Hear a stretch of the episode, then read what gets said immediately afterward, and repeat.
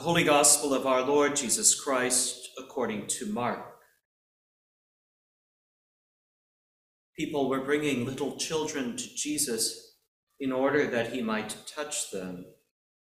The disciples spoke sternly to them. But when Jesus saw this, he was indignant and said to them, Let the little children come to me. Do not stop them for it is to such as these that the kingdom of God belongs. Truly, I tell you, whoever does not receive the kingdom of God as a little child will never enter it.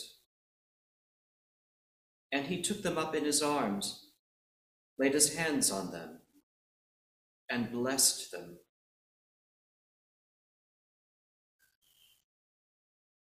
The Gospel of the Lord.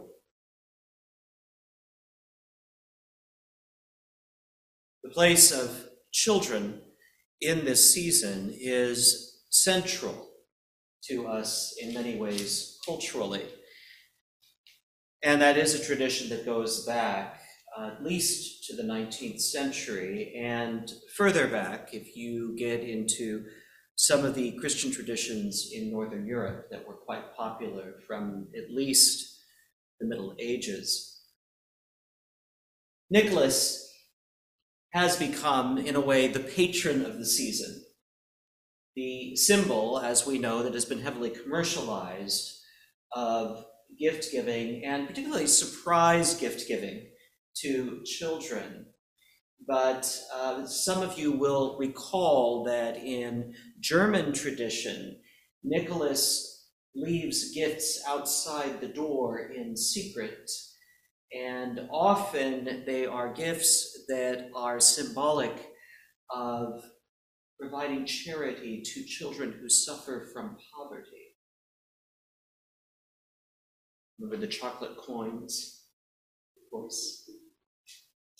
And also the clementines that we often give to children this time of year if they if they come to our worship when St. Nicholas appears clementines were considered a delicacy or a rare find, something only the wealthy could afford, just only a century or two ago in Central Europe.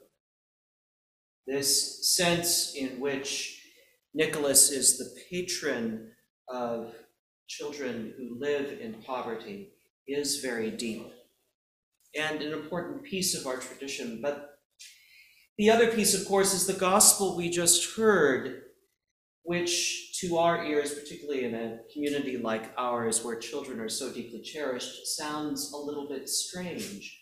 Why were the apostles indignant?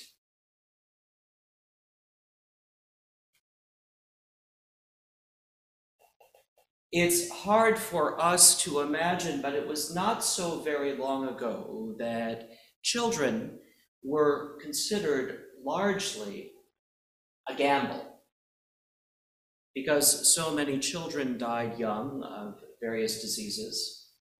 And they were also considered in the ancient world, in many places, a burden because it was just one more mouth to feed and one more human being to take care of. Children were only as valuable as they were in terms of becoming heirs of the household, or when they got old enough and started to approach adulthood where they could become part of the economic engine of the household. Or if they were women, where they could be sold off in marriage, which would benefit the household economically.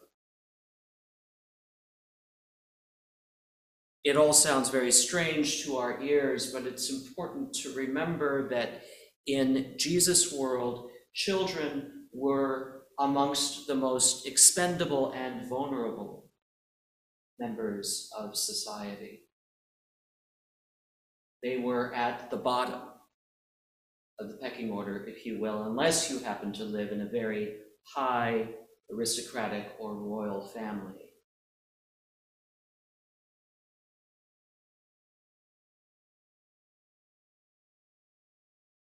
So it's in that context that today's gospel unfolds.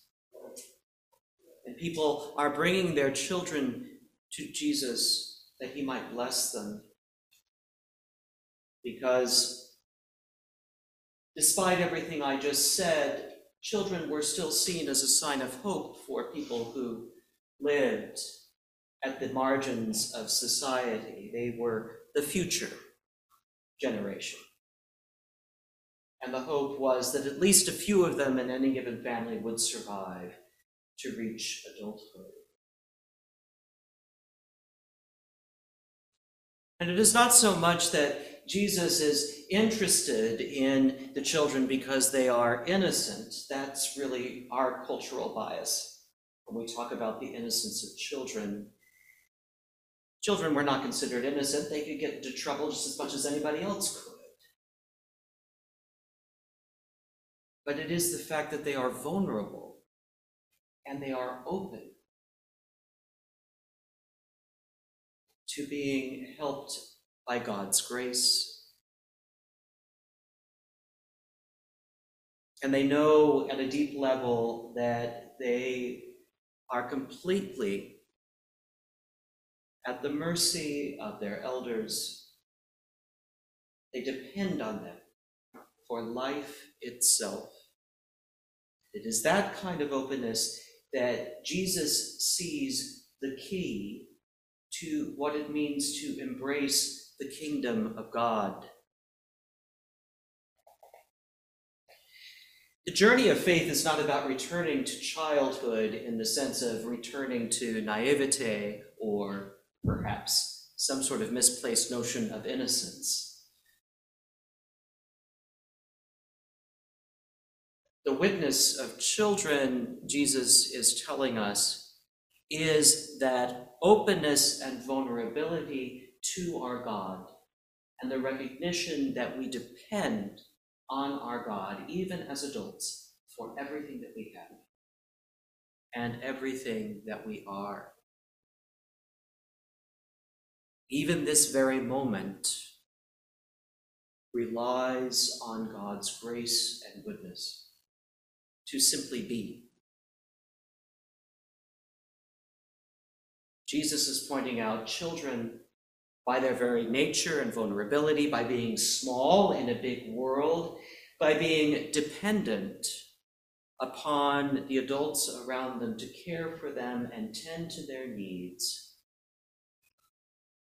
understand this level of dependence and interdependence that Jesus wants us to embrace again as adults. So for those disciples, it's a teachable moment. That it is precisely the most vulnerable and the most expendable among them who bear witness to what it is like to live into the kingdom of God, to be fully dependent and interdependent upon the divine life unfolding in our midst. For that very reason, we are taught by Nicholas and so many other witnesses across the Christian ages that our primary vocation is not to the powerful and the great, but to the most vulnerable. Because it is there that we are most likely to meet true faith. And When we meet true faith, we are changed. Thank you for listening to this sermon podcast from the Episcopal Church of Our Savior, Mill Valley, California. We are a growing community welcoming those seeking to deepen their relationship with God and to journey in faith with God's people through the breaking of bread, and in service to others in Christ's name. You may reach us by phone at 415 388 1907, search for us online, or visit our website at oursaviormillvalley.org. We wish you God's peace. We hope to greet you in person very soon.